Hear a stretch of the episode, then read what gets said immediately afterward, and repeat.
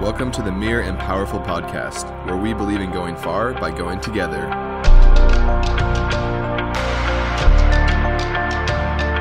Hello, podcast listeners. Thank you for tuning in to another great episode. We have a really fun episode today. Uh, we interviewed the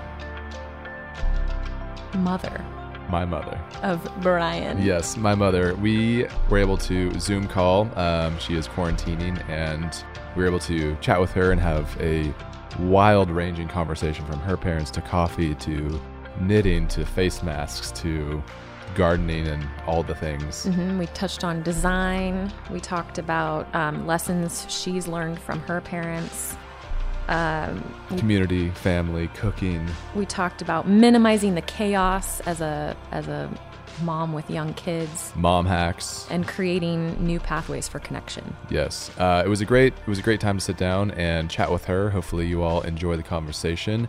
I certainly learned a few things about my mom, and also Tell me what you love about your mom. Um, I love that my mom uh, taught me so many things that we are kind of living into today, as far as beauty um, and generosity. She's she's so giving of her of her time, like she was making making face masks. Um, so I'm just I'm thankful for all the things that she taught me, and cooking. I'm very um, yeah, very thankful that she gave me the gift of being able to cook. hmm You can definitely make your way around the kitchen. You know what we didn't tell your mom is that her Mother's Day card will definitely be late. It's definitely, but no, I texted her that. Okay, good. Yeah, yeah.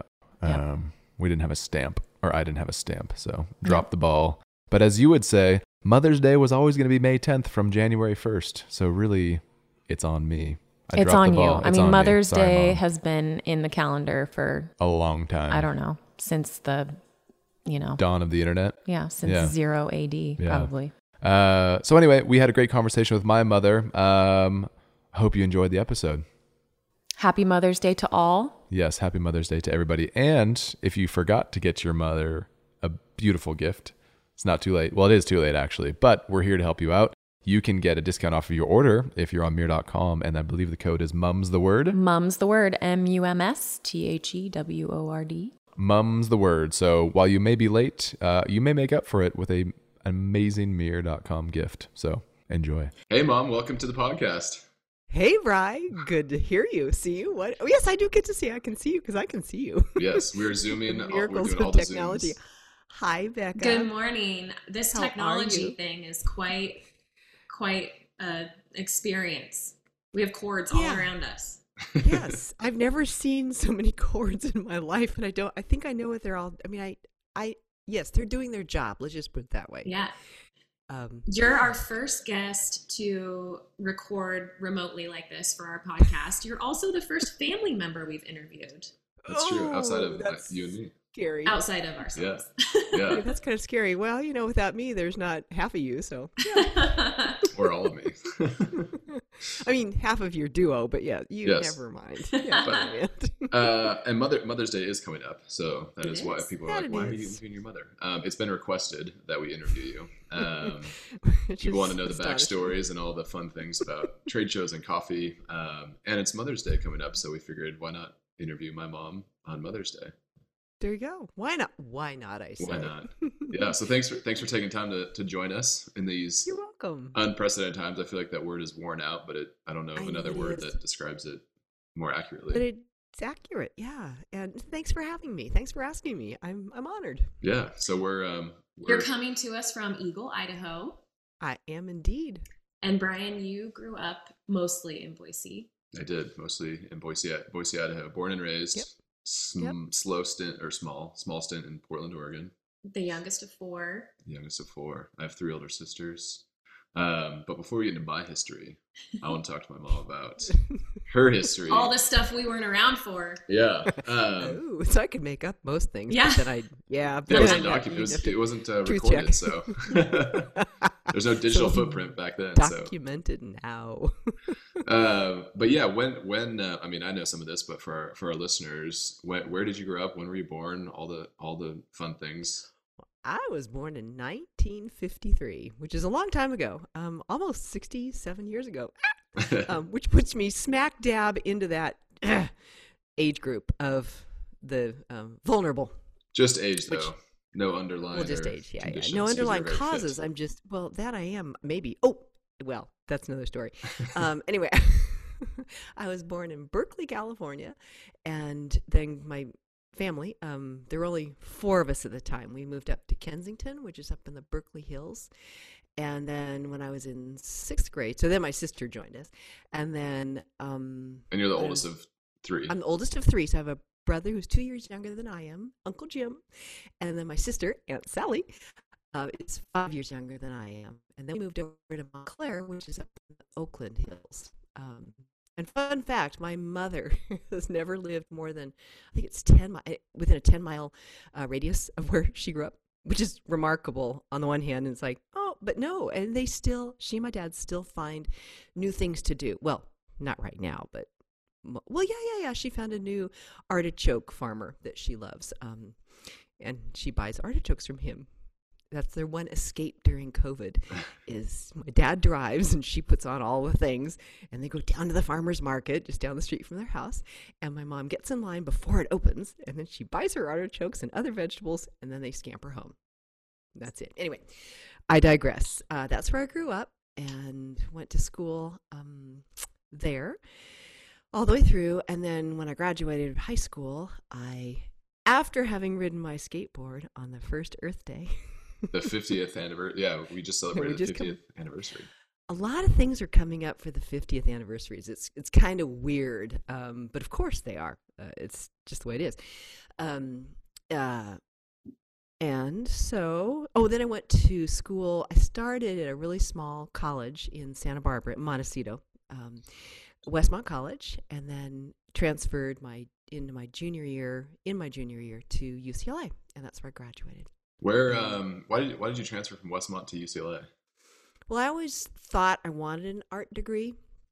And perhaps if I thought it through differently, um, you know, if I knew then what I know now, I would have gone to just a regular old art school or design school.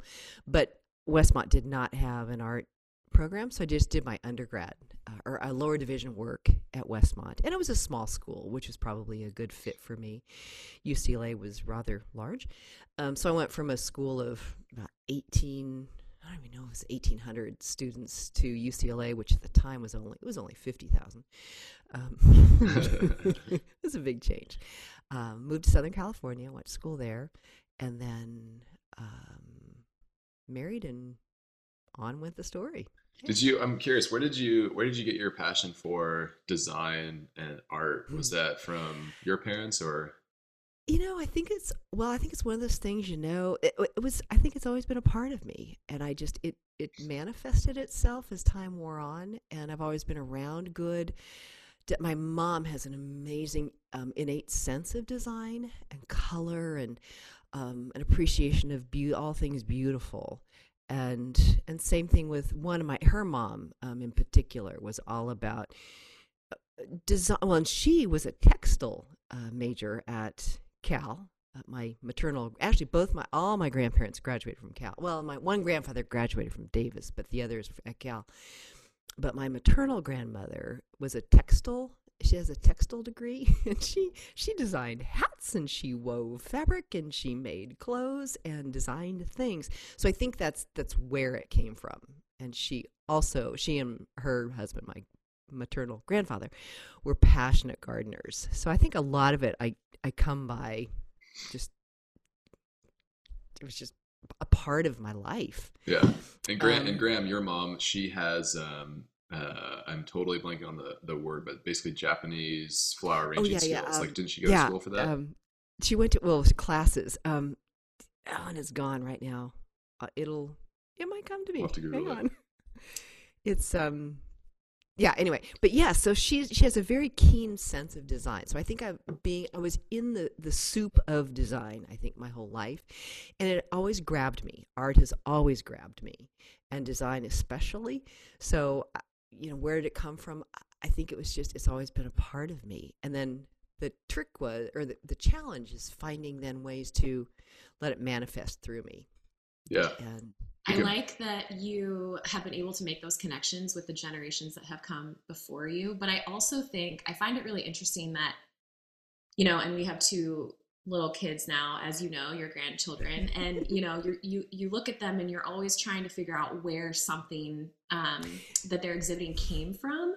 Like Uh-huh. we have a niece on my on my family's side. She has super curly hair, and everyone asks my sister in law, "Where did her hair come from?" And you know, it's like you're trying to reach. You're like, "Well, I have this distant cousin from overseas, or you know, whatever." It just gets Right. crazy. But it's like, well, what about what about that little person just being its own person? Like, it doesn't Yes. necessarily have to come from anywhere, Right. um, because we all have our unique kind of fingerprint. And so, Yeah. um, yeah.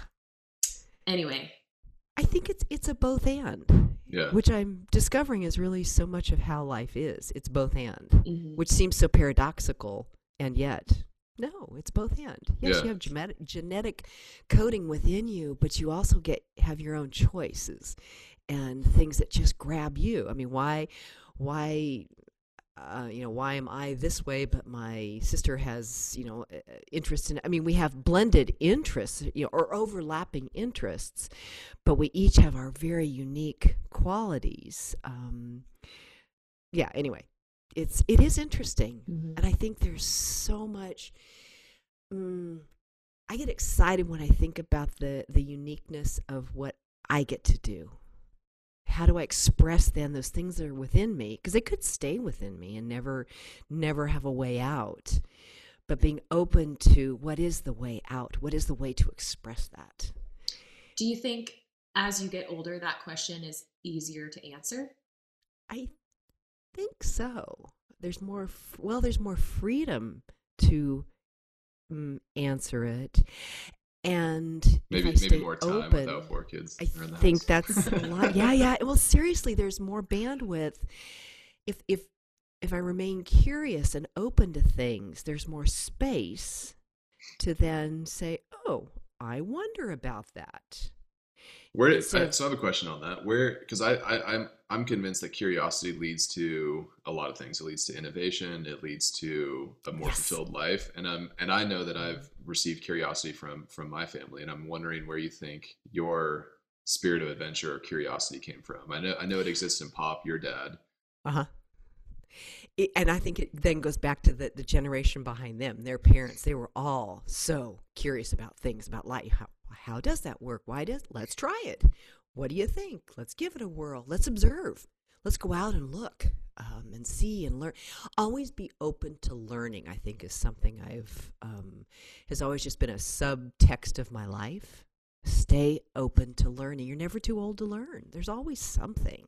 Yeah, be Right. committed to a life learn life learner. Yeah, be a life. Well, learner. curiosity is so tightly linked, you know, we know now, um, to the growth mindset. Mhm. If you have a natural Yeah. curiosity about the world, chances are Yeah. you you'll expand your mind in new ways kind of all throughout your life. Yeah. Yeah. So no matter what the age number is, there's there's room for curiosity always. I mean, uh, the other day I was not the other day, this morning I was walking along. Uh, uh, actually, I was running this morning. Oh, drum roll, thirty five minutes. Nice. We're getting there. I love it. That's great. That's about where we're at. I'm well, getting I'm there. running a lot more than you are. Yeah, yeah. The running. When I drag you along. the running doesn't happen so much for me. That's okay.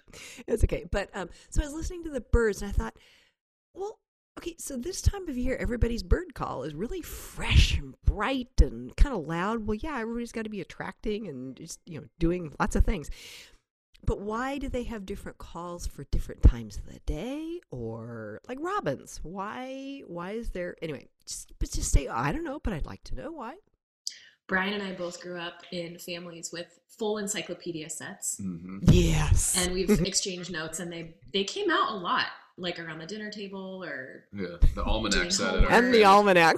My mom always had the, the arm. There was the farmer's almanac and then the world almanac, which had all the facts and the stats pre Google. You know, we'd yeah be talking about some country and I wonder what the population is and I look up the world love almanac. that book.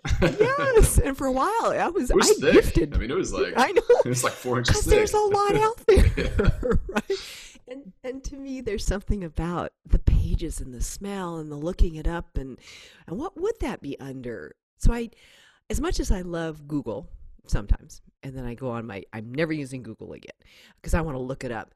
There is value, I think, in the in the process of oh, what would I look under to find that. Mm, yeah, and I think there that, only one place? and it seems like that's what hopefully with education and teaching, it's more, it's a, it's not memorizing the facts and the stats. It's about learning how to navigate and be curious and to find to know how to go and find the information because the information Yes. is commoditized and it's readily available and will be more available uh, as we go through time, just instantly. So it's more of Hmm. Yes. the, the the mindset of the process of how to think about things. Yes, yes. which is probably and why I that's hated school important. so much because it was all about memorizing and I can't wait until our kids are in school and bring home homework and I'm like, I don't know. Definitely cheated on that test. I'm looking forward to it. I think it'll be really fun. It's fun. You definitely find out where your um. Uh, I found out where my blank spots were, or, or which class I might have fallen asleep in. but again, it doesn't mean that there's not room later on to learn those things. I mean, I'm starting to put together so many things that never made sense to me. Part of it is just the the scope. I now have so much farther to look back and start understanding, but also an accumulation of of understanding and knowledge um, and to look at things with a fresh view. Hamilton knocked off my socks from so many on so many levels, but one of them was, oh, oh, all the dates and all the things and all the people and you know where was Thomas Jefferson all that time? oh, he was in France.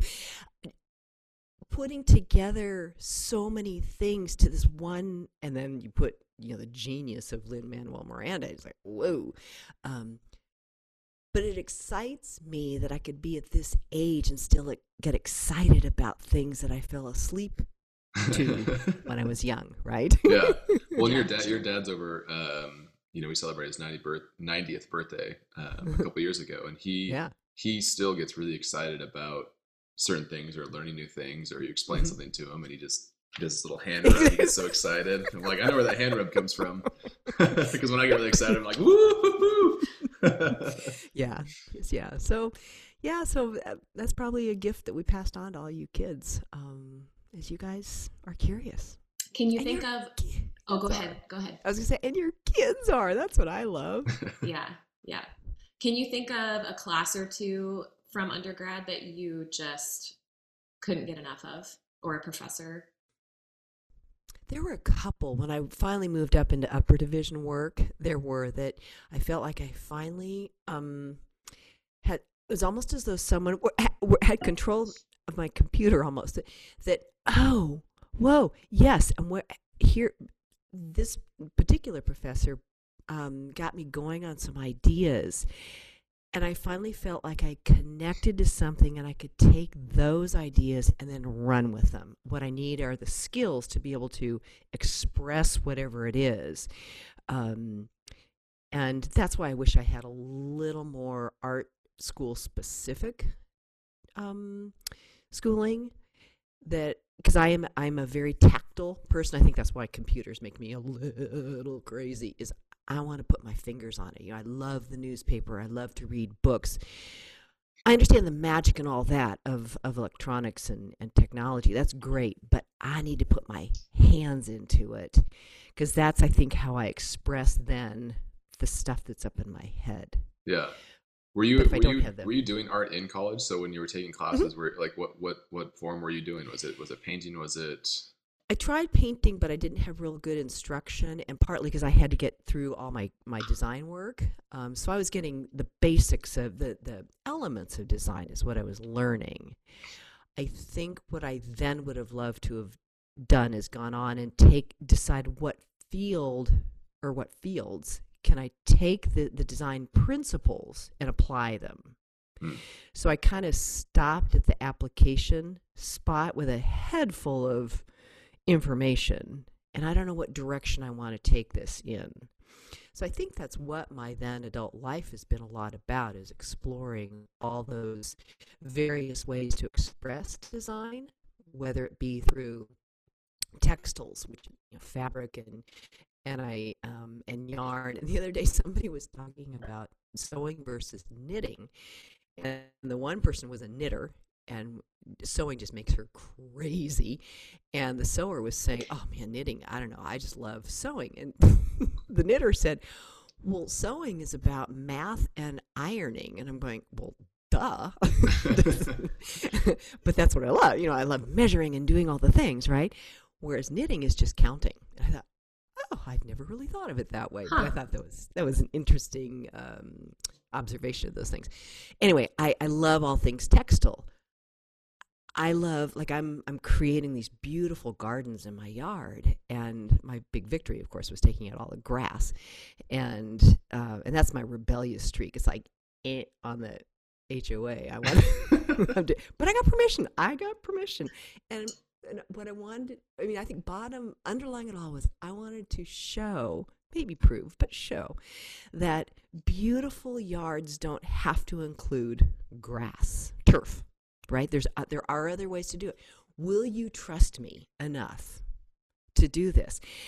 And if I have had the permission, man, I'm just running with this thing, and it is fun. So some of the design is on the fly, some of it is planned, and then there's the time lag where you you put things in with this vision of what it's going to look like. But for the first couple years, it's like. "Mm, I don't know. I don't know. And then it starts to grab hold. And then you see the design actually coming forward. And that, like right now, I've got um, things that are, that a couple things blew, no, more than a couple, a few things just finished their blooms. As they finished, other things started to come forward in their bloom cycle. And they'll bloom, some of them will go up most of the summer, and then others will fade away, while others come forward in the fall and it all changes again. But it's just thrilling to watch it happen. But I love as much just being in the dirt and digging it up and figuring out the, the drip lines and all that stuff. So so so back to your question, design. It's everywhere for me. Hmm. It's everywhere. It's you know stuff like like this. yeah, your quilt While that I you didn't design it, I recognized that it was something that spoke to me, and in in putting it together, I discovered so many things about like this this guy that designs this fabric is genius, but in the the colors. He war- he takes one color for the warp and one color for the woof, and so you end up with this depth of color that comes from weaving two different colors together which is different than just the same color both. So they're, they're solids but there there's a, a luminescence to it which just adds another dimension. Anyway it, it's it's fascinating to me. Where did you Where did you learn to sew? Was that from Was that from my grandmother's. your grandmother's? Yeah, um they they're both seamstresses and you know they came out of the depression. It'll be interesting to see what comes out of this time. But um they were both magnificent sewers and i just i learned it i i was there. I watched them pin thing pin patterns and cut them out and i remember no no no you have to get it right on the line. I'm thinking oh honestly really? And you must follow you know you have to follow the rules and i but why? And then i tried not following the rules a couple times and oh i understand now.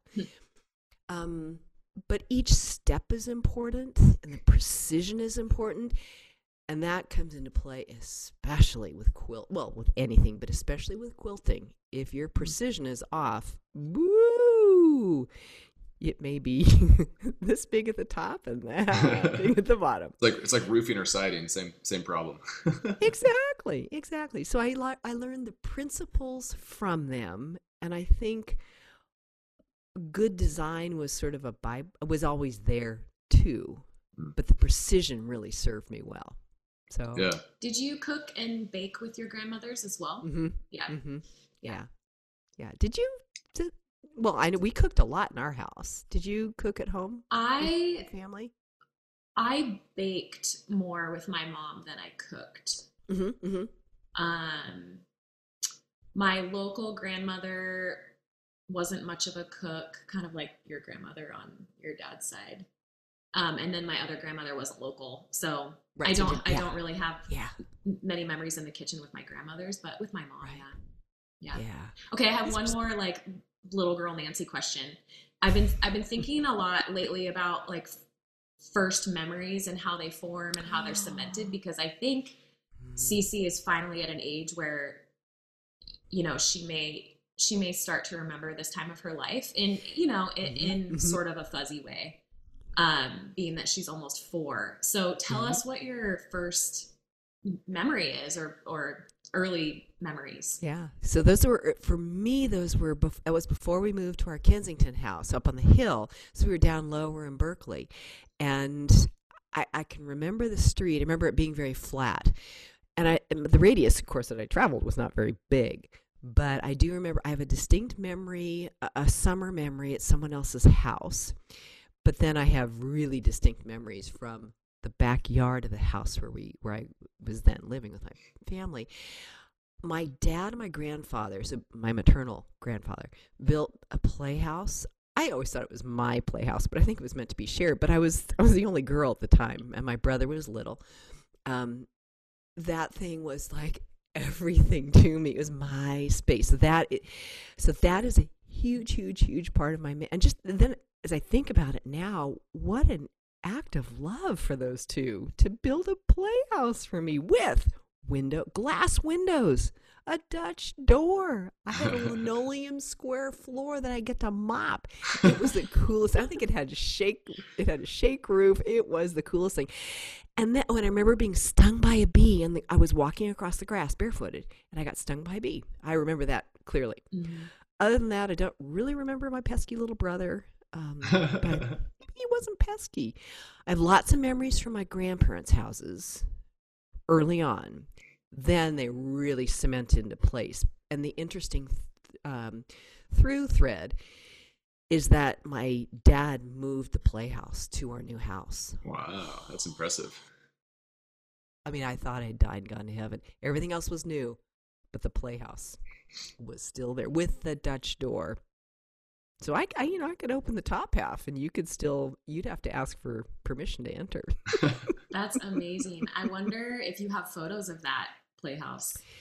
Somewhere, I'm sure there are Yeah. photos. Um, I should, I should, yeah.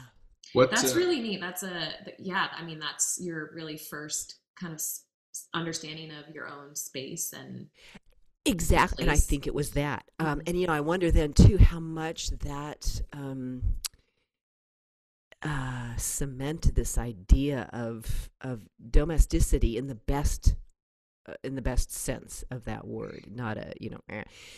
No, I, I just had this love of care. You Mhm. know, I, it was important to me to keep that thing swept and keep that floor mopped. I had a I had my own bucket. I had my own box of spick and span, which is what people used in the day, but it was mine. And I remember the Windex and the paper towel, all the things. I had those to take care of my house. But then you think about it from a you know a farther out way of thinking, and like that was my special place. yeah. Well, and anyone who spent ten minutes with you would describe you as hospitable. So See, I obviously, got that's carried, start. that's carried forward. Thank you. I learned well, and maybe I just instinctively, well, not instinctively, it became part of my instinct. Mhm. So Yeah, that but- was pretty special. Both your parents were very uh, neat and tidy. Gram, Gram especially, um, Mhm. which clearly passed on to you. And it's interesting because my my journey of OCDness has been like uh, a wave, I would say, where And that's okay. Yeah. high school I was very meticulous about like folders being perfect. I would because back before computers, you would actually like write out your final paper, your final draft, and if there was one mistake, Mhm. I, I wouldn't just like white out. I hate I didn't use white out. I would Ugh, rewrite the entire page. Yeah. And so everything had to be like just so. And then I think I got to college and it just all went out the window. Especially yeah, I hear back. you were not, you neat and tidy until we met. And then I just passed it on back. I was like, You didn't have I'm out. it's yours now. And now it's going. great? Now it's coming back. There's things where Beck's like, "Wow, that's um, interesting." You well, yeah, you you're relaxed. You let a lot of things go, and then every once in a while, in a fury, you you, you that meticulous trait comes back into play, and then it's like, wow, so you're capable of this, but you you only choose to do it three times a year, what, yeah, so the, the, the trick is finding the spot general. I mean, maybe just not to swing too far either way, yeah, right? yeah, Um, and, and there is a certain beauty to that to be able to to give yourself a little space to move, right? Because the pressure to be just always "Er, er, er, er," is that's a lot. But you also, I don't. I'm. I've always been so afraid to go to the other, you know, like the dark side, that I wouldn't let myself go past a certain place. You know, I could tolerate a little bit, uh, which is the beauty of having my studio studio upstairs no one knows. Yeah. it's I can be as messy as I want to be because a lot of projects are messy. Yeah. Well, it's part of creativity. You have to have room Exactly. to play and to Exactly. explore. Yeah. Yeah. So that is that was a balance that was hard to find. Um I love my parents dearly, but I also wanted to respect their space and projects are messy. And it was just really hard to do messy projects in a a household that was that valued tidiness. Yes. Um, anyway, which it's not a bad thing. It's not a judgment. It's just that it was hard to bust out of it. Uh, and maybe that's where I'm finding so much grace out in the yard. Is it's dirty. It's awesome. It's like, of course it's dirty, but just wait. it's I'll actual get there. dirt. yeah. What um what lessons did you learn from your your parents? Like what do you what have you taken away from them? One big one is no matter you can live as they have live in the same place for so long. They've been in their house, their current house for 50 years. Um, no, more than that. I was in sixth grade. Well, anyway, it doesn't matter. Long, long, long, many decades. Let's just put, put it that way. And they still find new things. They explore. They keep things fresh. So to have that open, to have that curiosity. I think it was never really named as that, but they displayed, uh, they lived curiosity. And while it could look to some as, oh, what a like narrow, kind of boring life, it really wasn't because they were always finding things. There's adventure everywhere. And so that was that's a really valuable thing. Um, investing into community was big for and community can mean so many different things but they invested well into their communities. They've always taken care of um, when a need comes up they will meet needs that they that they feel like they can they don't feel like they have to meet every single need in the world. But they've shown me how to how to give um, and also how to love family and what we have is enough um, what they are is enough you can you can aspire to things. There's nothing wrong with aspiration. But they were also content to be who they are. And i like that. Um, Mm. good food has always been important good uh, meals are important. That was it's always been important. I mean to this day if you go to dinner at my parents house the table is set. There's a, a a centerpiece is very important and it's well thought out and the pl- down to the placemats and the dishes which dishes shall we use tonight always cloth napkins um, always presentation and it it's not it's i mean it's not mandatory but it's lovely and it makes you feel good Yeah. too. And- and- Every listener today should know that Nancy Pape irons her cloth napkins, Napkins. and tablecloths. Yes. yes, yes. And the top 10 inches of my top sheet and my pillowcases. Yes. because seriously, it's, it's the little things. And I know that those things came from my, um, from my, well, my parents, my mom.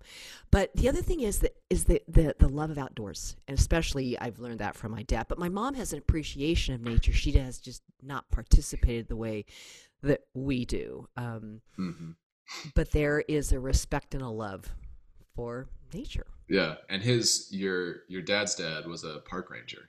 Yes, So he was. he- Isn't that fun? Yeah, Oh yeah, your There's- your dad spent a lot of time outside Yeah. in the summertime. So he, yeah. So my, well, my grandfather was a, um, he was a, an educator, and he eventually was, I think, a superintendent. I'm pretty sure that was right. Uh, but at the back in the day, it wasn't a 12 month contract. So what to do with the summertime? So he was a park ranger, and they would try. My dad had two brothers. And, and so my grandmother is a saint. All these men and boys, ugh. but they would go. They he would spend summers in Yosemite and Yellowstone, uh, in parti- for state for national parks, and then Big Sur was another place. These boy, the stories are hilarious, and my dad has very famous stories that he, we love to get him to tell over and over and over, like bonking the bear cub on the nose, and but they would, as as the general story goes, and maybe some of it's myth, but it, we take it as truth, that um, in the mornings the boy, my grandmother would pack up lunches for the boys. They'd take their fishing poles, and and they were just literally poles. They weren't rods. I don't think they were fly fishing, but that's okay. And you know, be home for dinner. And off they would go on the adventures, and you can just see these three little boys trundling off. And anyway, so I wonder how Outdoors. old they were. I wonder how old the oldest was. I should probably I should find out because my dad was the second, he was the middle. Yeah. Um, anyway, I mean, so often, probably a lot younger than most parents would send their kids out now, and yeah, yeah, that is just the yeah. world that we live in. yeah, but exactly. It's so different. but I lo- I love that that they are that just great? fending for themselves, protecting one Go. another. Yeah, and they figured it out. and Nobody ever, you know, drowned or uh, got bitten by anything. They so anyway. I think they had a good sense of outdoors, but that's where all of that Mm. comes from. Then there's just been, uh, and so we've always done things outdoors. We've always hiked. We've always backpacked, and it's to me, it's just a part of life. Yeah, I, I love that. And it's it's so interesting because it's you know so often your life is you know it's a reflection of your choices, but it's also a reflection of where you've come from. And I, th- I think especially for me, or there's this there's this well we talk about it internally, beauty and generosity are like these two things. When people are like, what separates me from everybody else?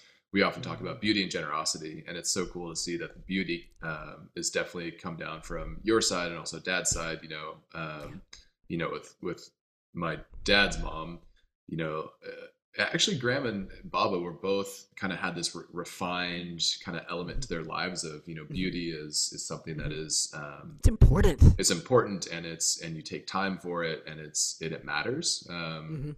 which which is really cool. And then the outdoor piece, obviously, with you know just being out in the nature and being out in the wild, um, Yeah. which is I I don't know, I just makes me smile. Um, Mhm. one of my favorite uh, stories about your parents is when your dad came back from the um, Korean War.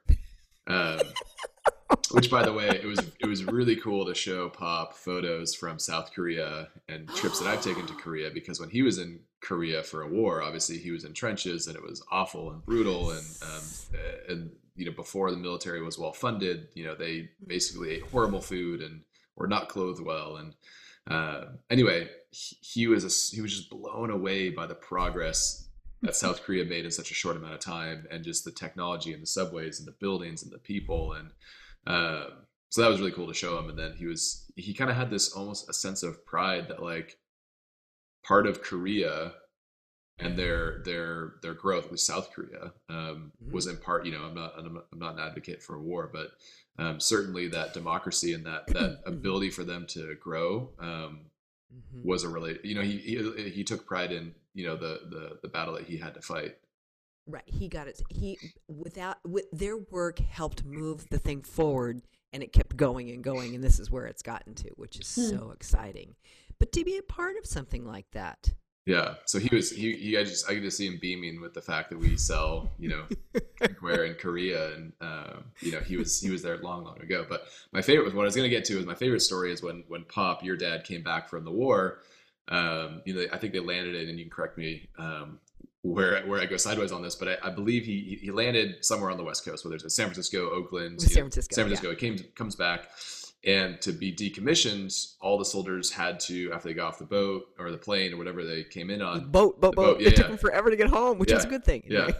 and uh, yeah, some some time away. Um, he they all had to get in buses and go to like somewhere else, and your mom was there waiting uh, in the car, and They like weren't married yet, right? Or they, were. married, and she, yeah, they were married. they just been married because um, he went to World War yeah. after they got married. Yeah, Oh, okay. Yeah, and then she moved back in with her parents, but she bought a car. yes. they- Was it a convertible? yes, yes. see, see, this is the convertible thing. Yeah. did- yes. uh, so she has this convertible car and she's like ready to welcome her husband back from war and they're like no you can't go with her you have to get on this bus and so she's like all right i guess i'll just follow the buses so all these buses head out of san francisco and she's following them in the convertible and i don't know what ha- i think your dad described it as like everybody on the bus basically forced the bus driver over and told him to pull over so there's one bus out of a bunch of buses that pull over and they stop and pop gets off the bus and gets into Gram's car and the whole bus is like going crazy and he gives her a big you know big kiss on the lips and and uh, and they take off and you know he you know basically go to get decommissioned. But the fact that they're like, you know what, screw you, I'm getting on this. right. Which is, and that story is even more fun when you consider how generally reserved they are. Totally. But when push comes to shove, darn it, Yeah. Yeah. there are How- things to get excited about. How long was he deployed? I don't know. Oh, that is a good. I don't remember that particular. It wasn't terribly long. I know that he he said one of the good things was that they he was like a not a reserve, but he they went they were like a second wave that went in. So he wasn't there at the very beginning of the war when I guess it was particularly bad. Hmm. Um, so things were winding down when he was there, but still he was there, and the stories, oof, oof, Yeah. oof. Yeah, and, Oof. and I mean, and, and fast forward to Ugh. today's, you know, COVID times and whatnot. I think it's particularly frustrating where you know there's all these demands. Like, you know, we we need to find a Mm-hmm. the right way to engage in in an economy for sure, because that's how our Yes, our of society's built around it. But you know, the fact that people are like, I can't sit inside because of my life. It's like, all right, let's hold the phone Excuse real me. quick. Yeah. Like this generation that's the most vulnerable, who's old, they went through World War II, they went through Korean War, they went through the Vietnam War, Afghanistan, Iraq, and they did all of that without the internet, without complaining, Mm-hmm. and just sucked it up. And we can't suck it up for like two months, and we've got Netflix, Disney Plus, food delivery, like Right. all this stuff. It's like, right. like we need to toughen up. It is ridiculous, but this is a this is like a mental health challenge. and nobody's been training. That's I think that's the biggest thing is like it's a I mental health challenge and nobody's prepared Right. for it. Yeah. Right. We've forgotten how to do things. And it's the, I mean, I just, there's so much. I'm at, well, I'm sad. This whole thing just makes me so sad. It is so sad. And there's so many levels of sadness. And everybody's heart is hard. So I'm not trying to take anything away from anybody. But I have an awful lot of skills. I have a great skill set to manage through this, especially if I just quit listening to all the ridiculousness. Yes, it's hard. And I I want to honor everybody's heart. It, that's yes, it's hard. But let's let's make let's make something good out of this time. Whatever it is. Um, use what you have. Quit complaining and go forward somehow. And that's what I love about what you guys have done is this, you know, the other word I hate, but I it's true is the whole pivot thing. We have to pivot. And we're not good. We don't practice that well. We move on to the next thing, to the next thing, to the next thing. It's a sequential life, you know, da da da da da. But to actually have to stop, Yeah. turn, and go in a direction you have no idea where you're going. So be curious. I don't know what it looks like. Is it hard? hmm And for some, it's really, really hard. Hard in a different way um, than it is for us. But or each person has their own heart. I guess is what I'm trying to say. But let's make the the best use of what we are in fact in, and realize we've got a lot to be grateful for. At least Mhm. I have a lot to be grateful for. Yeah. I'm sad that I can't do a lot of this. I'm sad I can't come see you guys and see the grandkids, and you know, that's hard. It is. But what do we do for the for the common good? What can we do? Yeah. And every day gratitude is a choice. And every day you can choose to be grateful or not. And that's what's really Mhm. I think that's the opportunity for sure Mm-hmm. in all of this. Uh, all right, switching gears a little bit. Still talking with your, your about your parents. Coffee.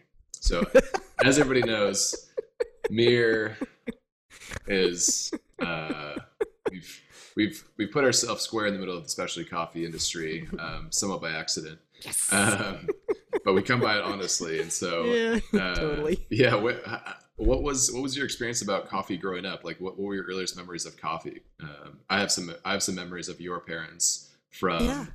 North Star um, Uh-huh. of Gram making Chemex and playing Hearts um, and that smell. But that's that's that's my earliest memory of it. But I'm curious what your earliest memories of coffee were. I have no memories without coffee. Let's put it that way. It's coffee's always been a thing, but I, you know, I think back in the day, in in just the whole, how do you show hospitality? You know, whether it's a family gathering or or others coming in, whatever. It was just part of the routine. You serve a meal, you serve coffee. Um, but coffee's always been this thing, and of course, the morning coffee. Is it possible to have breakfast without it? I don't think so. Um, it was always a part. I think what's changed, the evolution of coffee in our family has been really fun to watch. And my parents have just stayed in step. That's that's probably the best thing. Um, is they stayed in step. But what they were doing so long ago has become oh so current. totally. it's just so funny. with Chemex, and then and then um, you know recently when I visited them down in uh, in Oakland in January after visiting Blue Bottle, you know bringing them coffee, they were like, "Oh, we've been we've been purchasing Blue Bottle since the farmers market days." It's like so many it's things. true. It's like It is so many things, and- right? I don't know what, else. what the heck? So there, there's there's a lot of I- those are the things I want to stop and smile about because wow, I have a really, really, really rich heritage Mm, um, yeah. that has so much meaning, and the, and the coffee thing. Oh, winter. um, I, I mean, I know that they've evolved in terms of what they made coffee, right? What coffee they used. You know, we, we went from Folgers to, and the best part about Folgers, there has to be something. At least it, it was coffee. Um, the best time was the, you, know, you get to the bottom of one can. Yes, it's time for another. The release of the aroma is like, oh, that's one of my favorite. And that that sound, right? The vacuum, and you just go through, and then oh, that smell. My parents Um, always drank Folgers. They grew up in the Midwest, though, so I wonder if it was. I think different Folgers. there. Well, Folgers was a big thing. yeah. Um, it just was. And then I remember when the bean thing came, um, and they had, you know, and then it was the grinder and the, then, you know, the never ending quest of how to best keep your beans, which MiiR has solved. Um, that's pretty great. And then all the things that we're learning, you know, SCA has taught us so much about you know blooms and off gassing and how old is the is when was it roasted and first let it sit for this many days before you even touch that thing and we've learned so much and yet we still get to that place of the first sip it's like oh all is well with the mm-hmm. world anyway so coffee has always been a thing Yeah. My and one- my oh, oh, go ahead. Go ahead. I was going to say the, the fun. I think I've told you this story before, but um, when we would have family dinners, which was quite often because my maternal, we lived not very far from my maternal grandparents, and then um, my mom's sister and her family were close by, and my her brother and his family. So we had lots of family gatherings, birthdays, and you know all the things. And the best, you always wanted to plant yourself next to an ad- a coffee drinking adult, which meant that I think it was everybody. I don't think anybody didn't drink coffee, but you really wanted to plant yourself next to a coffee drinker who wanted sugar because my grandmother used sugar cubes and had this really cool silver. Well, you know, of course, the silver um, sugar bowl, but this this thing you'd push on the top and the claws would go out and you go down. It was like having a like a like a construction site. You go down and get your cube and then you know pull it up and then bloop. But you always ask the adult one lump or two, and you hoped for two. And you, Anyway, oh, and you would serve. You would yeah, serve so the you sugar. would, the kids Got would it. serve the sugar, which was really fun. yeah. Um, but then they all moved out of that to just regular coffee, which was great, no sugar. But we all grew up, so there were no, you know, it was okay. Yeah, your mom used to drink coffee with I think cream and sugar, or maybe just Mhm. cream. And then And one she day went- she decided, I can't do this Yeah. anymore. That's way too much cream consumption over right, my yeah. lifetime, or whatever. And she just went she to quit. black. Yeah, Which is amazing. which is how we drink our coffee. Come by, Yeah. honestly. Yeah. yeah. I think so. so the the memories of North Star and uh, your parents teaching me how to play hearts was. I think that the best part was first game of hearts. The rules were explained to me, and then it was like, and you can also shoot the moon if you get all the hearts and the queen of spades. To which And- my first game, which I'm guessing Pop just like totally played into it to let me win. Uh, I think I, I think I shot the moon the first time I played with him too. yeah, so I think it's Pop's secret. He lets people feel really good about themselves by shooting the moon. What a guy. what a guy. uh, but that you know that Chemex experience, and I think growing up, uh, I always remember, especially in Mother's Day uh, time frame, which was May, and club soccer in Idaho was in May. Oh. So there was always some Oh. sort of tournament over Mother's Day weekend, and outside of just Mother's Day weekend, I think because it was was it just Mother's Day weekend, or was it other every weekend you'd bring no, it coffee? was that whole weekend. No, No, it was no, just you- that week. oh, it was just that weekend you made coffee. I think, yeah, yeah, yeah. No, yeah. I always I always remember there was always coffee on the sidelines. Well, I probably had coffee on the sidelines, but it wasn't like for everybody. It was just my own personal stash. Um, yeah, this- because this- there you are. yeah, there's this hosting of, of coffee and preparing it, and I think that's something that um, you know I've learned from you is just to be able to host people, and you know it can be as simple as making coffee for for everybody around you, um, hmm and that's you know our coffee shop does that for the community in Fremont. Yeah, it's a wonderful way to give. Um, it- yeah, it, the, it's the ritual of it is Mhm. very soo- to me. It's very soothing. I love the time, and I think that was the fun idea with the coffee at the trade shows. hmm Was you needed time to tell your story. How on earth are we going to tell people this story if they're just like, I got to get on to the next booth? But if you were offered a cup of coffee, um, A good cup of coffee. sure, yeah. Well, and furthermore, and it was just enough time to Yeah. introduce and then off the story would go and it was really beautiful and to this day it's always a good way to you know how's your day going tell me about your day yeah, so it's a great vehicle for Yeah. learning about people Before we had kids, we would either in the mornings at home we would either do espresso or um, like pour over or Yeah. Chemex, whether it was like single or multiple cups. Mhm, mhm. And then even after we had Cece, we would go to the not trouble, but you know, we would go through the motions for it's Chemex. trouble or yeah it's steps And then as soon as we had Gavin, it was like, all right, coffee maker. coffee maker. so it's a it's okay there's no shame no shame cup two at the office. It's a little bit more on the Pourigami or chemex. Or Yeah. Yeah, yeah, yeah, yeah, yeah. One of my very favorite coffee memories is when your oldest sister Rebecca was a newborn, and Gram and Pop came down. We were living in Dallas at the time, and you know, you know, first time mom, I am just beside myself. I don't know what I'm doing. Um, and but this is becoming apparent to me that I'm not sure how I'm going to make my coffee. And I remember the first morning my after my mom and dad had arrived. I I walked down the hall and I could smell coffee and I I, I know I cried.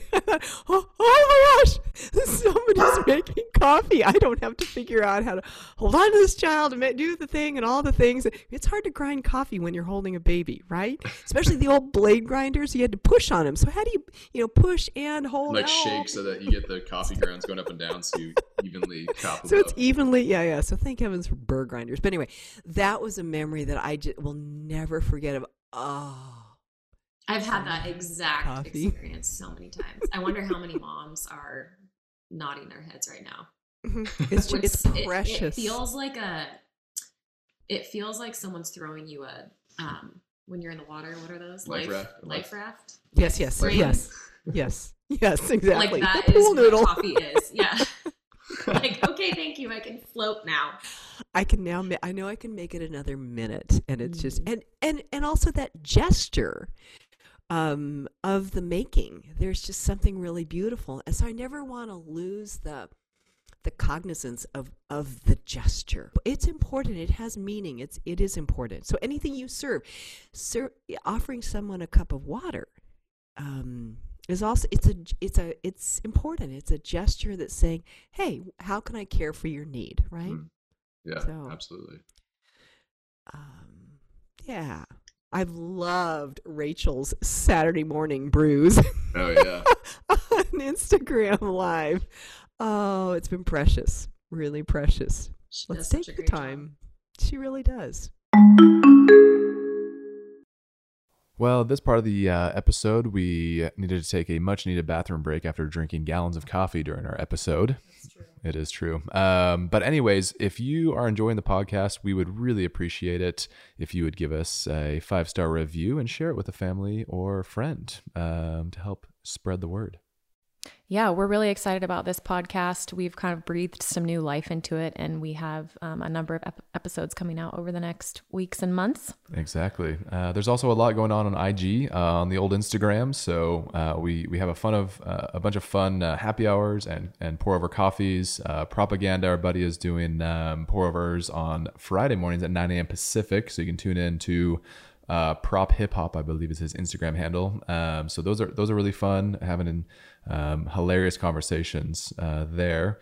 Uh, also, Saturday mornings, we are also doing how to brew pour over uh, on the Pourigami. So From the MiiR flagship account. Is that That's right? right? Yep. And the MiiR account. So uh, head over to Instagram at MiiR, M I I R. And uh, again, if you are listening on iTunes or your favorite podcast listening device or application, we would appreciate a five star review and share it with uh, one or two people. Yeah, we just are finding, as I'm sure you are, that connection these days is more important than ever. And so we just look forward to continuing to connect with you, whether it's via podcast, uh, Instagram Live, email, website. We're we're here and we hear you and we appreciate you. Exactly.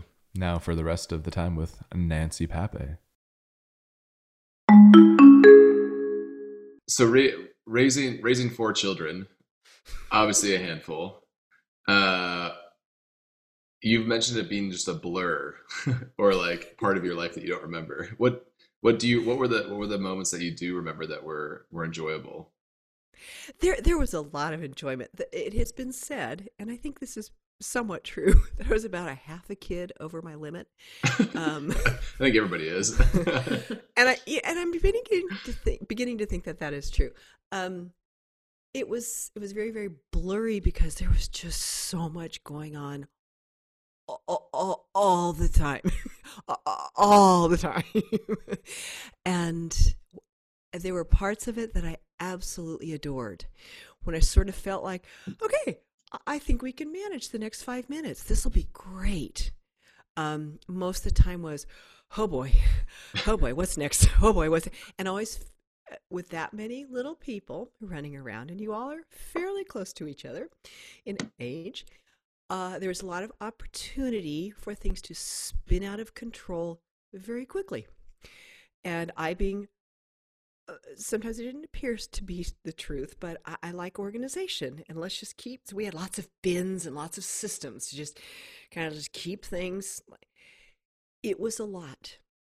It, it was a lot. Well, the more and- kids you have, the more variables there are, right? I mean, what are the odds that four children are going to find 20 synchronized minutes of Harmonious play. peaceful play? Yeah. Like, that everybody gets to do something that they would choose to do, right? Um, yeah. Instead of no, no, you three. I know you don't want to do this, but you get to do this because this one wants to do this. So we had a lot of um, yeah. it, there was a lot of potential for chaos, and I wanted to minimize. I think probably that was probably my goal. Let's just minimize the chaos to a, a tolerable degree, and then for me to accept that the degree of chaos is probably going to be higher than I would like. Do you ever do you ever think of uh, taking up a career in hostage hostage uh, negotiation? yeah. I should, I should, because I was pretty. g- I think I don't know. It wa- it was just an interesting time. It was there were parts of it that were so flipping fun. I mean, it was hilarious. If we were in sync, there's just nothing more fun than this crazy fun thing happening. It was great, and you just never knew where it was going to happen and what what was next. But there are an awful lot of times of oh boy. Um, so my respect for families right now. Um, let's just start with we're all in the same house. Mm. And, and I'm going to be, and we all have to eat. Oh, that means we- f- food procurement, okay, and food preparation and food cleanup. And then there's the brushing of the teeth and the flossing, maybe. Uh, it's just all the things. Maybe make the bed, maybe get out of your jammies. I don't know, maybe not. And then let's have school. And then let's do it again. and maybe and maybe try to work in some hours in there.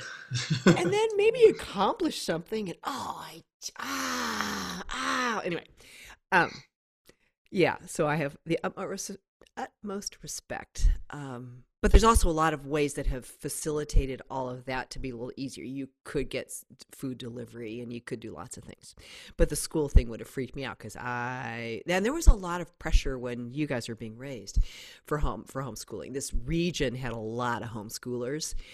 So there was kind of, and the, the circles that we ran in happened to have a lot of homeschoolers, and I felt a little um, less than because I, A, I didn't, but B, that I couldn't even conceive of doing that. I thought, oh, what's wrong with me? You know, all these other people are doing, with huge families are homeschooling. I thought, it, it it's not my wheelhouse. Um, I'm a good teacher. Yeah, and you were you were you were my art teacher for many many years. Yes, yes, because I understand. You know, I understand the stuff to make it work. I just ugh, homeschooling wasn't for me, and that was so it was fine, but it was hard on my psyche. So I think Mm. finding the, um, am I doing this right? And I tend to to want to do things right. I think I have a pretty strong one wing, um, that I want things orderly and you know just so. But with that many little people running around, it wasn't often that way.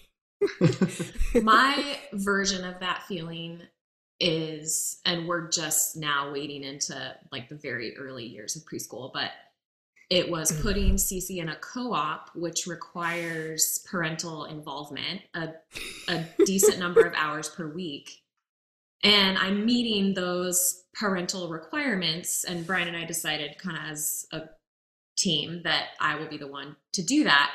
Yeah. Um, so I signed up for it, but you know, it's it's quickly dropping off, quickly picking up, not spending much time with the other parents in that class, and just feeling, I don't know. And I think it's self-imposed, but there is guilt around not Mhm. going above and beyond in the way that some of the other families are. So I Oh, don't yeah. think we'll do co-op going forward for that for that reason. I mean, I, Yeah. we just need a different model because we're both working It's a lot. time. Exactly. And so, how do you then, yeah, tailor that to what your specific situation is? But it's interesting that there, I think there are pressures, external pressures, kind Mm-hmm. of no matter who you are, no matter what your family setup is. I believe that is true. Yeah. And so, how do we then deal with that? And it's hard to step back and say, wait a minute, who says I have to do all this? Or is ask the question, is there another way? Which you're asking. And I think that's so good. what Um, are some unique traits you identified in your kids as they were kind of coming Mm. into their own? um, they are so different from each other, which is really fun. And To this I day. it's- yeah, exactly. And I think in some ways I'm really glad for that because it was, I could not lump them all together as much as I at times wanted to. But to honor the differences was was pretty. Uh, uh, well, it wasn't that hard because um, uh, many of their their bent their natural bents are in quiet, independent things. So I think they all could play pretty well independently. Um, I have a lot of readers, but yeah. Anyway, I'm coming not- around. not- but but not this one. you are. You were But Lego. you You, know- were a Lego guy. You were a Lego guy, and then that, but then you teamed up with Legos with one of your with Sarah, which was really fun. So there were there was some pairing, natural pairings that happen. Oftentimes, Rebecca and Sarah could pair up for things. Just they're not because they are very, they're they're rather uh, quiet and and intense in what they're doing. So like they can get lost in books and stories and you know things and writing and all that. And then there were times when Abby and Brian would team up for things, which tended to be a little more on the active, rambunctious. Right? It was just really interesting to watch the pairings. Um, and then there were also the individual, strong individual likes and dislikes. And the hardest part, one of the hardest parts for me, was honoring those, but also trying to get this unit moving. Yeah. And so, in some ways, school was really helpful if I could step away from the, the pressure of, oh gosh, I, you know, but this mom's doing this, and this mom's doing this, and this mom's doing that. And is there, what am I supposed to do? And is it okay? Can I give myself permission to do what, to play into my strengths? Mhm. And I had a couple of good, uh, there was one teacher in particular at a school in Portland who was really helpful. Um, I think she really helped me find my place and be comfortable with my place and my strengths. If those were my strengths, go with them. You don't have to be anybody else's strong, just be you. Mhm. That really helped me. Um, and then sort of sent me off on a new trajectory. And I think, and then when we came back to Boise, that's when I did more um, intentional volunteering, especially in art, and also giving myself permission to not do certain things and not feel guilty about it. Yeah, yeah. It's okay. Mhm. It's okay. Do you remember how did did all of my sisters uh, hang out in the kitchen and like learn cooking from you? I don't. I, don't think really there was remember. a lot of that. Yeah, they do. I mean, they did, and we had various kitchens. Um, and uh, the the one, well, depending on your age, yeah, yeah, yeah. So I remember having a cooking party. Becca, one of Becca's birthday parties was so she was like like late elementary school, probably. Um, uh, we it was a cooking birthday. I mean, the girls came over. We had uh, we made cookbooks. I had all I printed up all the recipes of the things that we were going to make. We had this ridiculous range in this. It was a horrible kitchen, and it was a galley kitchen. It was long and narrow, so it was just uh, impossible. But it had this commercial grade, honest to goodness, six burner gas range, 52,000 BTUs each burner. And then it had a, a dedicated griddle on its own. And underneath that was a dedicated broiler. And below that were two full size ovens. One was convection. So they took the full sheet pans, right? I mean, Yeah. I can't fit any of those pans into any of my domestic stuff. It's hilarious. But we could rock and roll on that thing. So we did. We made. I remember making pretzels. The rest of it was kind of a blur. And I and I had made those little paper chef's hats and put everybody's names. We made aprons. Oh my gosh, it was hilarious. So, so I remember doing things like that, and then things that we made as a family. People would participate. Mm. Kitchen in Boy, the first kitchen in Boise was more conducive because it had a, a I guess it was an well, it wasn't really. It was an L, it was a peninsula, so it was attached to a wall, but it came out. So there were stools on one side, and then I could be in the kitchen, and and I could be doing all the things. And there was a lot of observing, so there was a lot of art going on on the counter, and then homework. And while I was just doing, so I could interact with and answer questions, Yeah. but then there was also participation, Mm. as and we and and I cooked. I mean, I had all the things. Where did you Where did you I learn to cook from? I know you look, you learned from your mom a little bit, but did you go to mom school? and grandmothers and i do one summer i went to cooking school your dad was working up in eugene he had the I, we took the summer off he was in school his grad school we went up there and what to do with nancy so I took cooking classes um, from, and it, well, he called it a school. It wasn't a school school, but your grandmother had someone who cooked for them, and he had a cooking school. And so, with some of these other women that I met through one of my sisters in law, um, we would go to John's house and we learned how to. I mean, I learned how to make pasta and all these crazy sauces and all kinds of stuff. And then went home back to Dallas with all this all this equipment and all these recipe books and it was great. And then just started cooking even more and more and more. Yeah. So I was really I was coming out of college into adult life, my own kitchens, and I was good at it. I loved it.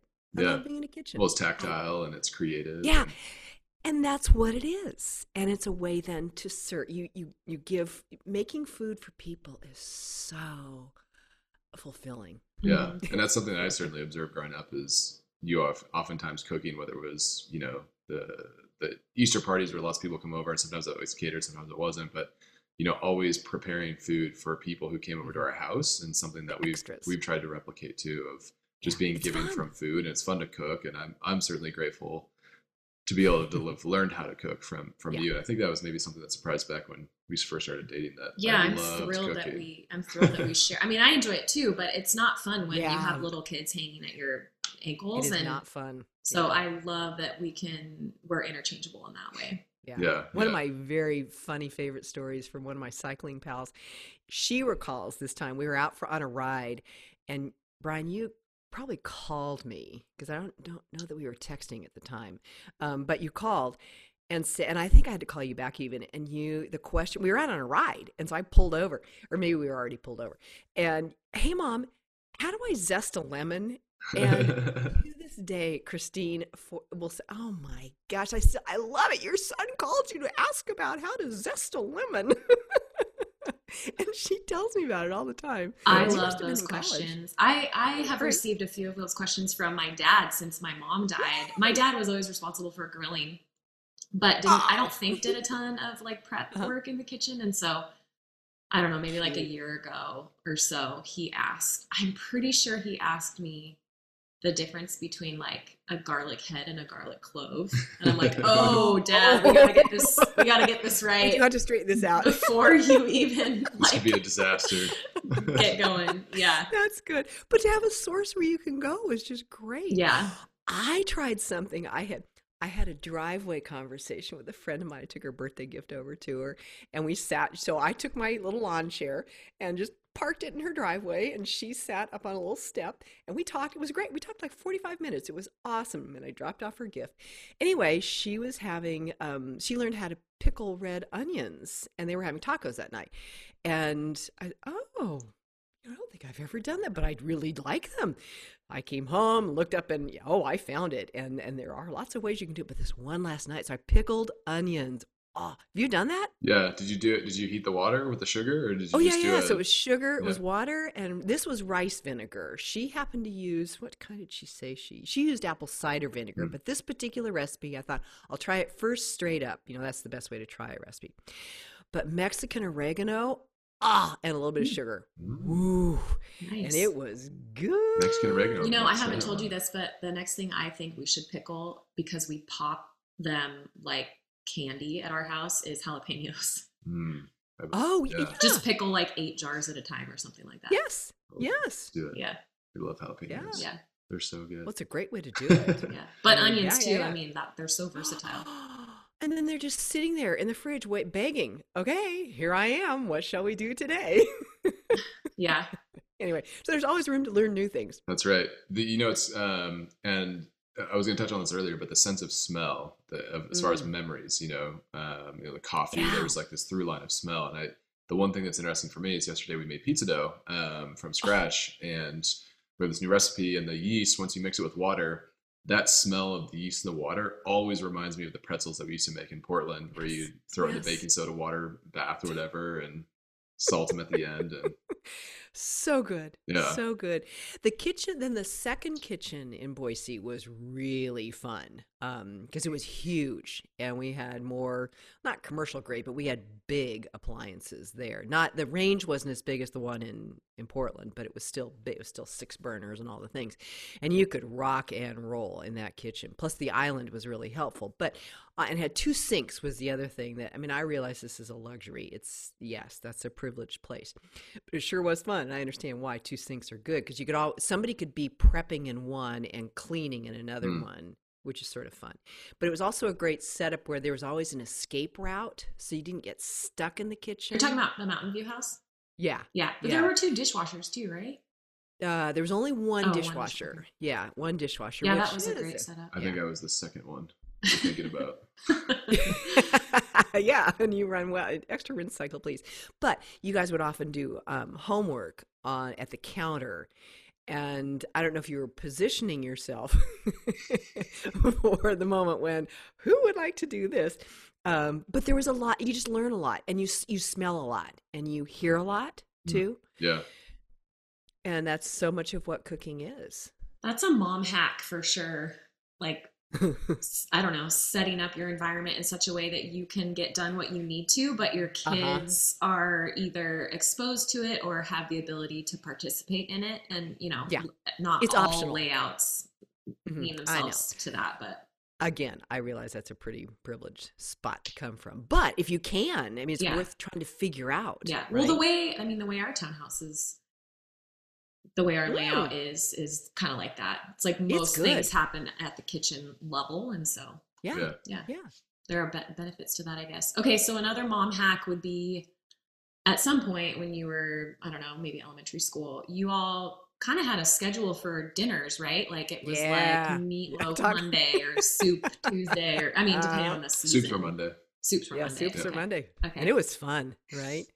Well, and it's a great way to, uh, for me, the plan. Like, oh, to know when you are early in your day what you're doing for dinner that night. Mm. Whew, that's a whole different day than oh crap. What am I going to make for dinner? I don't know. Mm-hmm. I don't know. What have I got? I don't know. And then by then it's just too late, and the we'll have eggs. Yeah. Um, Theme it out. You're already hungry by the time you're trying to. yeah, which is just dumb. So the the prep work is really helpful. Uh, it feels a little rigid in some ways. On the other hand, there's still there's a lot of room within that scheduling And that's so. What kind of soup will we have this week? Yeah, exactly. I don't remember all the categories, but that one was that one invited so much participation because of the biscuits. Mm, Um, yes. right, Nancy's so- biscuits were delicious. Yeah, they were really good. But again, it was just you know having good resources, and I did. I mean, I to this day, I I have so many shelves of cookbooks. I'm not a great. Oh, let's just throw this and that and the other thing together. Um, and I had one of those magical moments when we were over doing Rebecca's Private Idaho, and um, that was the first time I'd met Mandy and she had offered to make dinner one this one night and i'm I, yeah if i don't have to plan i'm fine. I just you know ridden a million miles for me and i'm happy to plan. I mean i'm happy to participate. I just can't plan anything right now 'cause my- it's so fun watching her through this and that and she had a general plan But it wasn't like she was taking every other second to look at the what does it? I do what now? She was just doing it instinctively. My internet connection is unstable. What do you mean? I'm just sitting here. I think it's better now. Okay. Um, that was weird. Um, and I, I remember that moment when I was driving back home again then the next day. I thought, oh, I would like to be more like that of just let's see what happens. So that's a place of curiosity that I'm I'm look I'm trying to intentionally explore. I can help you wing it, mom. Good, let's do it. I mean, it really it's it's a little hard. I think part of it what it is is on my own. It's a little hard to get ramped up to. Let's just try this when then I'm the only taste tester. yeah. Um, on the other hand, so what? Just try it. Yeah. It's a safe place to do it. For Mhm, heaven's mhm. sakes. But yeah, you're you're good at that, Brian. Shoot from the hip. It's like Butch Cassidy. You got to move. Well, last night I did that with. I started with the pickled onions. What shall we do with pickled onions? Found my favorite new corn tortillas. I don't remember the company, but I got them at the co-op. Sprouted corn. Mm. Ooh, they were good. They were real, real thin. You know, some of them get a little on the thick side, uh, and that's not so much fun. But ooh, these were good. Yeah. I just started throwing stuff in there. It was great. It was one Love of my a good favorite tortilla. dinners. Yeah. Yep. Any other mom hacks you can think of?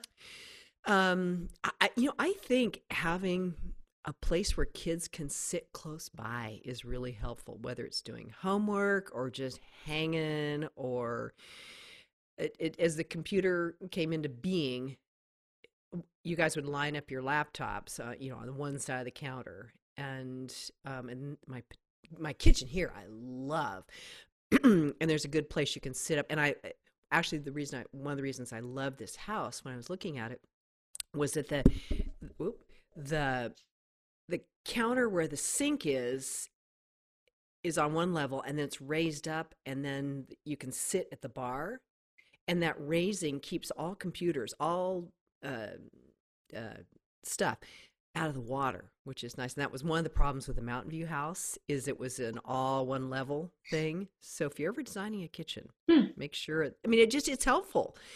Um, plus those sitting are at your eye level which is really nice. So it's the high bar stools. Mm, Um, yes. and it's, it's just a small thing but especially with kids they they're they also have this sort of bird's eye view.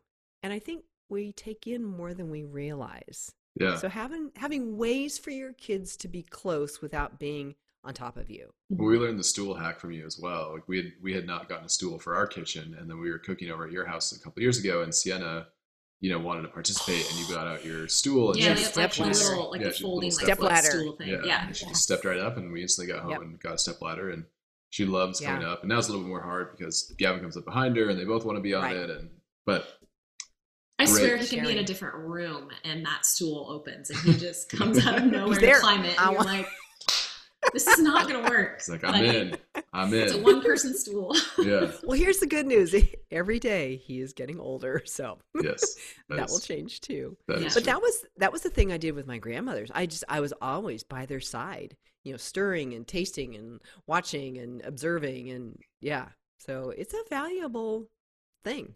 Our Um, pediatrician always says when it comes to nutrition for our kids, it's not about it's not about what you put in front of them. You can't even really expect them to eat what you put in front of them. It's about them participating in, in the food prep. And then they'll be they'll be so I mean, even just the other day we made a coleslaw and Cece was eating raw purple cabbage and saying how delicious it was and just crunching Right. away because she was helping Right. me prepare it. She's participating. Yeah, it's. I mean, it's just such an easy thing. Uh, and another thing, one of my pedi- one of the kids' pediatricians said one time, "Don't worry about the every single day getting all the the nutrients in there. Um, look at it over a week. Mhm, If over a week you've touched on most of them, put it in the win column. mhm. So I think you know just just backing off a little bit, and always ha- oh that was yeah that's a mom hack. Always having a little something in the fridge you can just grab and give them, Mm. whether it's already cut up carrots or so you don't go to the the obvious, you know, things like chips and crackers and that kind of thing. Just you know, fruit already cut up or and fun ways to do the food like Mhm. you know um you know so use the party toothpicks and let them try with that. You know, just because it's is it necessary? No. Is it fun? Yes. Could they eat more that way? Maybe. yeah, Okay. yeah, totally. Yeah. That's a good one. Yeah. So, mom, what um, I'm curious, what what are some of your favorite memories? Obviously, you shared some of uh, the four kids and us growing up together, but later later on in life, what's been some of your Mm. favorite memories, at least in my life, with me, or what are some of your favorite uh, moments or, or happenstances that you can recall? Well, first, the whole thing just getting going was amazing. I mean, I remember back to the days of the Bellevue condo. the shipping department was right there. Mhm. Did you ever go down the storage unit with us, the public storage unit, where we had our? Oh, yeah. Oh yeah.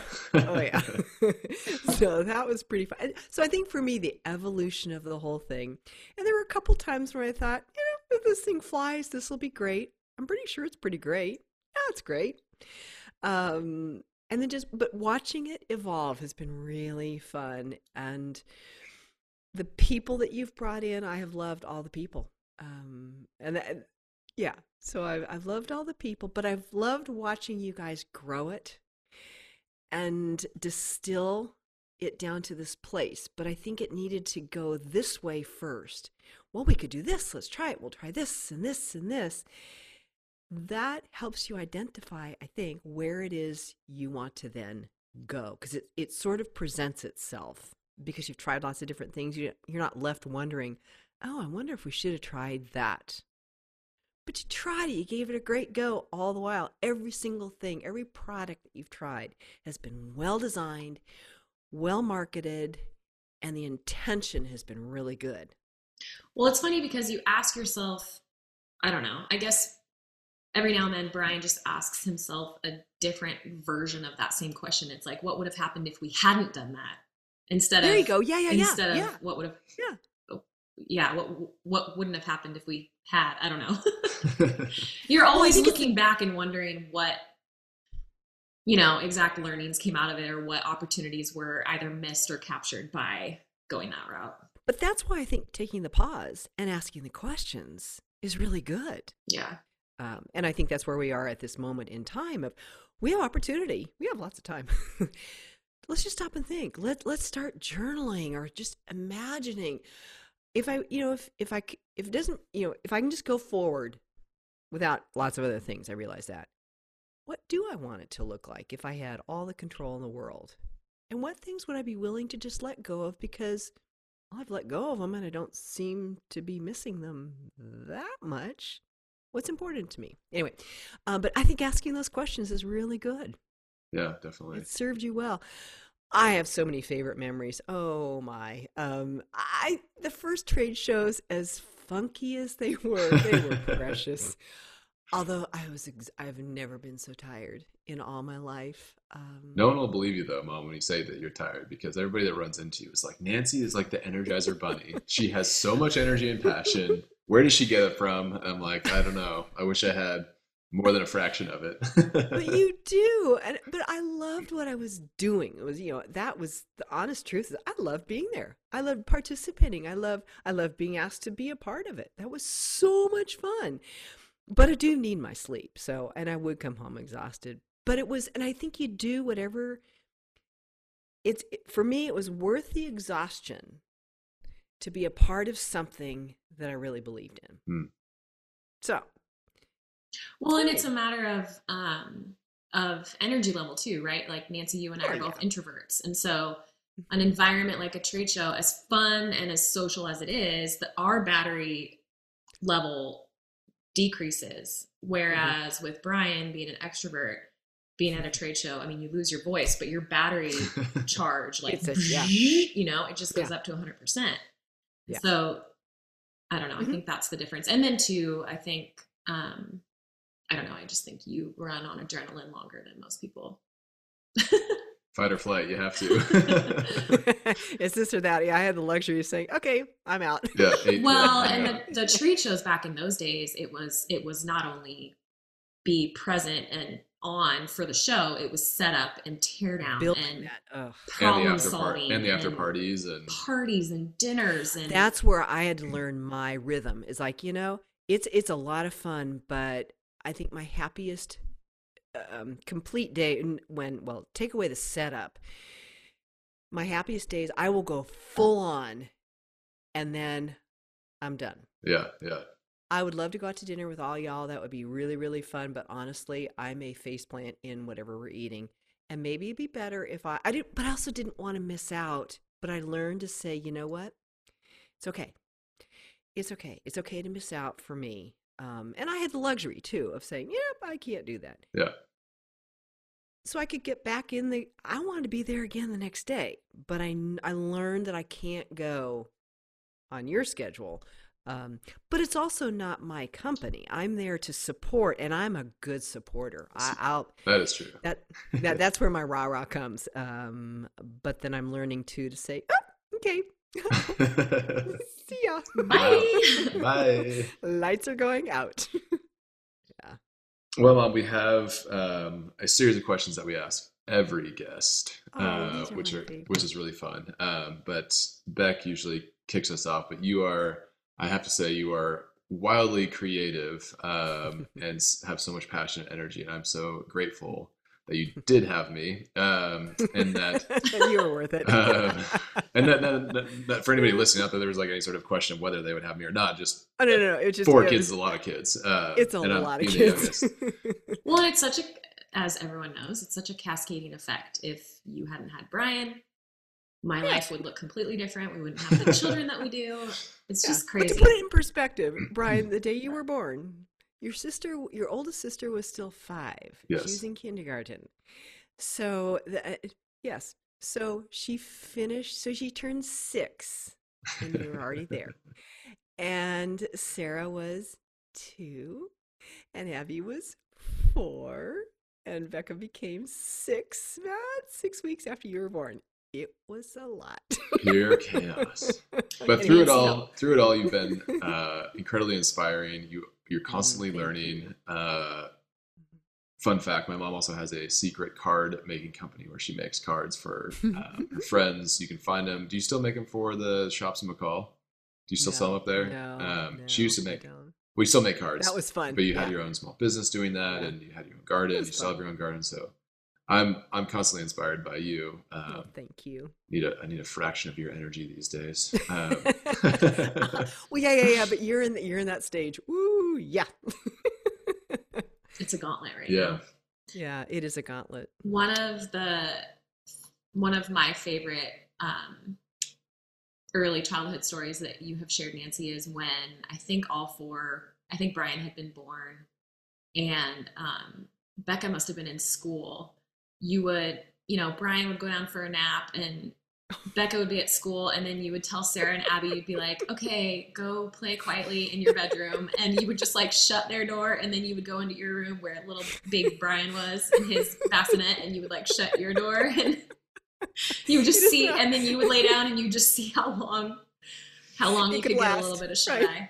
Oh, Oh, it was yeah. You had to be resourceful, right? mhm, mhm. Yeah, yeah. I, I one of my do you remember? I I did not live through anything like what y'all are living through. We're all living through it right now, but you're living through it with little kids. As close as I could get to that was the summer. Each of you independently got the chicken pox. So one would go down for two weeks with chicken pox. So I was home with the chicken pox person. pious person. And then that one person would rise, and then, okay, who's next? Oh, you're next. Okay. this went on for eight weeks over the summer. And you kind of want it to happen all at once, right? But It was good, but all the same the same two weeks would have been really awesome. Right. But we, you know, somebody missed out on Fourth of July, and someone else missed out on you know something. Oh, it was ridiculous. Anyway, Yeah.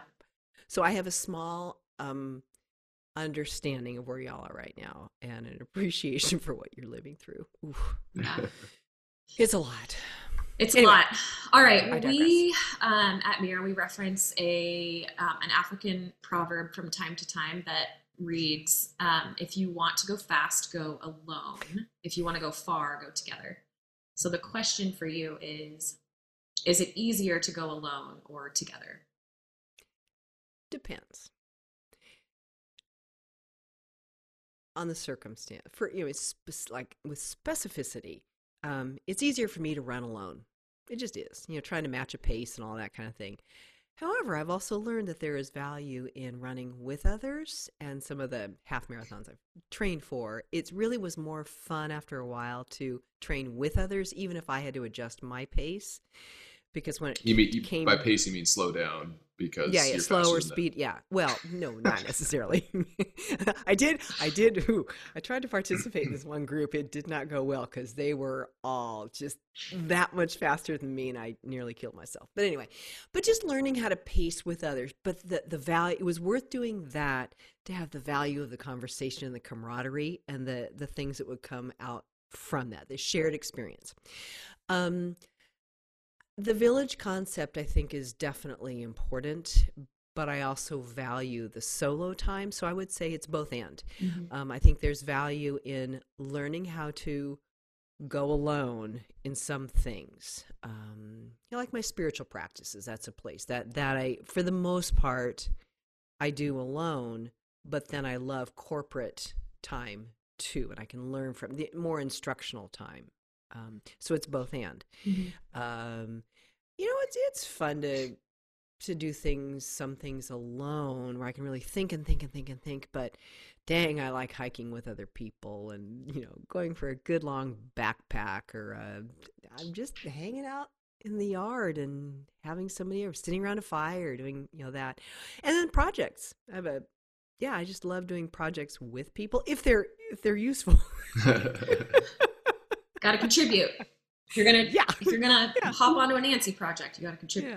yeah well, I, it, it, it's just fun to have the, and then there, then there's the joy, the shared joy in whatever the thing is, right? So I think that's one thing I've loved about being part of the, when I have been, and just this last time, the trade show thing. It's fun to be part of this thing that's trying to explain this wonderful thing to others, to capture them in this vision, and then, um, you know, being a part of it is really, really fun. But then at the end of the day, I need to go home and get some shut eye and Yeah. read a little something. And yeah, so I think it's a both and for me. Yeah, you know, in light of this virus, it's just interesting the concept of being alone and being Mhm. together. It, you know, Mhm. those words are on everyone's lips right now. And what Mhm. does that what does that mean to be alone versus Mhm. together, whether it's Mhm. physically or virtually? Yeah. Um, what is one belief you hold that will never change?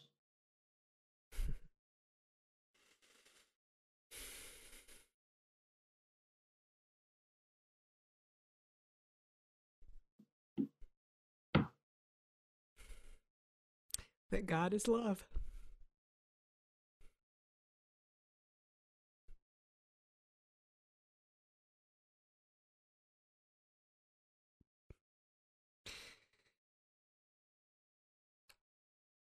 And that family and all of its different iterations is really important. And it looks different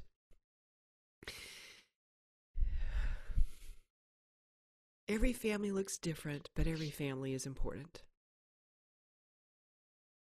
And I believe in families. Or I think that's what makes this time really, really hard. But I know we'll we'll we'll make new ways because we're resilient And if you want something badly enough, you can make it happen. Well, not make it happen, but you can you can create new ways. Um, and I think that's what we're being asked to do: is create new pathways for connection to val- to to, can, to show our what we value and what we care about. But it's hard. It's challenging. and the isolation just makes it crazy. And the unknowing, you know, am I doing the wrong thing? Am I doing the right thing? I don't know. Um, yeah. Yeah. All right. The uh, I like this question, but it's also very difficult. Don't sacrifice blank for blank, But also don't think too hard. but don't think too hard. Top of mind stuff. wow. Yeah. Um. Mm-hmm. Don't sacrifice the important for the easy. Ooh, dang, good one. I have one for you. Quick and profound. What's saving your life right now? That's one that that's from an author that I've grown to love, and a, another woman um, who read that from this woman uses that in her podcast. She asks every guest guest, and so it's really been interesting over the years. Like right now, it's like whoa. Anyway, so what's saving your life right now? Well, Jen Hatmaker asks. Yes, that, yes, that's who it Where is, did it yeah. come from originally? From Barbara Brown Taylor. Hmm. Oh, that book, Learning to Walk. Sarah put me onto that one. Learning to Walk in the Dark. Hmm. Ooh, good book. oh, my my immediate funny answer was Seawolf. No, that's it, it that's what she says. It- yes, it, no, it can be silly, it can be profound, it can be anything in between. But yes, right? Yeah. Yeah. It would Yeah. probably it'd probably be working out or fitness. I think there's a direct correlation to the days that I don't move my body as much as I should to just like getting stuck of thinking about like oh this is gonna be so much longer and we're in for the long haul and Right. so My, I mean, this is not anything. I don't know.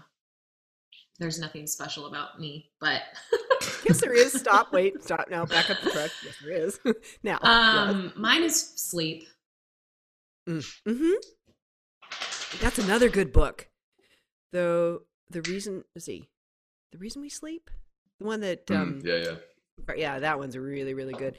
It's important, and that will make the biggest difference in your life. Yeah, I haven't always slept great since having kids, and like you would think that you would, but there's this Yeah, no. there's this kind of insomnia that can be wrapped up in having little kids as much Mhm. as you would like to be asleep you know you're not and um anyway i've been sleeping really really really well good.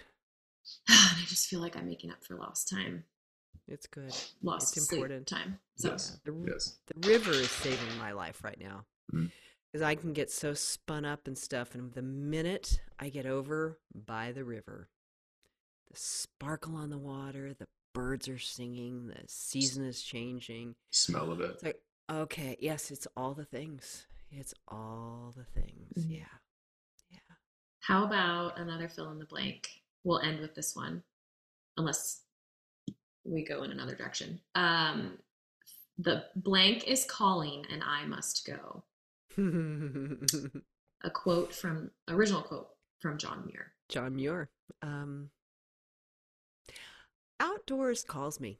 I am an outdoor girl, and and making outdoors and making. I think are my sort of my my life themes. I, I need to be outdoors. I need to get lost in the outdoors. And right now it's a little bit tricky. You know, the whole social distance. Six feet is a long way away from people. Mm-hmm. Ugh. Um, and yet, all it takes for me is to step outside and things change. I can leave indoors behind me and it transports me to places. So if it, you know, if it's sunny, that's great. If it's windy, okay, just do something to mitigate the wind, but be outside. And that I think it's the the stability of nature that, that that nature is going on. The earth is oh, Oh, the moon right now. It's a flower it's the flower moon and it's a super moon. Did you see it? It's- it was big last night it was very bright And this morning, what? Anyway, it's the but did you know it's the flower moon? Every moon has a every full moon has a name. Um, and this comes from a, oh, a farmer's almanac from Maine way, way, way long ago. And so they've you know named each one. There's the wolf moon and this harvest moon, but this is the flower moon Hmm. for obvious reasons. things are blooming. But just the cycles of nature make me realize, oh, well, they don't care if there's this thing going around, and eh, they're probably a little puzzled, like, why are there so many people, or why are there no people? But they just are going about their business, and the trees are, you know, going through their cycles, and it gives me, just makes me think, oh, okay, it's okay, it's okay, it's okay. The Yeah. stars are still out there. When I, at night, oh, if you can get away, and- or you guys are, of course you can, but it's just so big and it's still there. The lessons we can learn from just Ah. observing nature. Yes, yeah. So that was part of what was the question? uh, Blank is calling and I must go. You said outside. oh, yeah, outside and, and making uh, that has settled me so much. I, I, um, I've been a little spun up over, oh gosh, this person is doing all these things for all these people and all these organizations, and okay, yeah, I should probably, yeah, okay. Um, and these people are they're doing that and they're doing that. And yeah what am i supposed to do? I don't know i don't know. Let's first of all stay safe. Let's stay home. Let's do that. Be kind. All those things. Yes yes yes. And a friend said the other day you know usually things will just actually she said god will present things to they will be presented to you. Don't you don't have to go like just read the tea leaves and always be looking looking looking looking. Yes look be aware of need. But so often if we just pay attention and stay open to need it will come right to us. So yeah yeah yeah that sounds good. The other day i was reading the paper which i still love and there was an article on the front page by a woman with an organization and she was saying they're trying to get masks for the migrant farm workers. Um, because i mean talk about unsafe conditions. It's just oof, it's so many things. Um, well okay so I, I could do that and so i sent her an email and said you know i'm only one person but I will do this if this could be helpful, and I will do as much as I can. I'm I'm happy to do it, but will it? Are you okay with me? Just this one person doing this with, and um, and she, yes, we we would love it. Um, and I said, you know, okay, I'll get to work. I'll get back to you when I've got more made. It flipped a switch in me. It was so cool. I thought this is some. This is in my skill. This is my wheelhouse. It's empowering. It is. This is a skill I have. I can't do these other things. Those things were just like, ugh. I don't even know how to get started in those things. But this thing, of course, yes.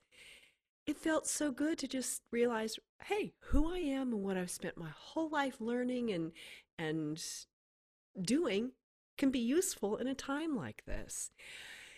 So every single scrap that I'm cutting and sewing and it's so fun 'cause I- I'm helping somebody who really and I I want people to thrive. Yeah. Um, so it's anyway, so confidence that- building too because you're Yeah. plugging yourself directly into a need. Yeah. Yeah. Um, so I'm feeling useful and that yeah I've got a place in all this. Um, besides staying home, staying safe, uh, staying out of trouble. Yeah. but it also Troublemaker, is shelled you. Pulling Yeah, out I your grass. big- uh, I know it, right? Giving that Trying to get- HOA trouble. Oh, I love it. It's so much fun. Well, Mom, thanks for taking time to hang out with us. It was good chatting. guys, Thank you. It's good to chat. It's good to see you for all this time. I, I love know. this. Usually I our calls love are pretty abbreviated. It's okay. So by this- thank you for giving. Yeah, but it's okay because I get it, um, and I miss it, and wish I were kind of part of it. Um, Soon but thank enough. you guys. I know. Well, we'll figure it out. We'll find We a will, new but way. it's- Oh. Well, Nancy, happy Mother's Day. Happy Mother's Day. Thanks, Becca, and to you too. Thank you. Enjoy that. Thanks, Bri. I love Guys, This you. was really fun. I love you too. I love you both. To all our You- listeners, love you too. To all our listeners, call Yes. your mom. Call your mom. That's right. Yes. Call your mom.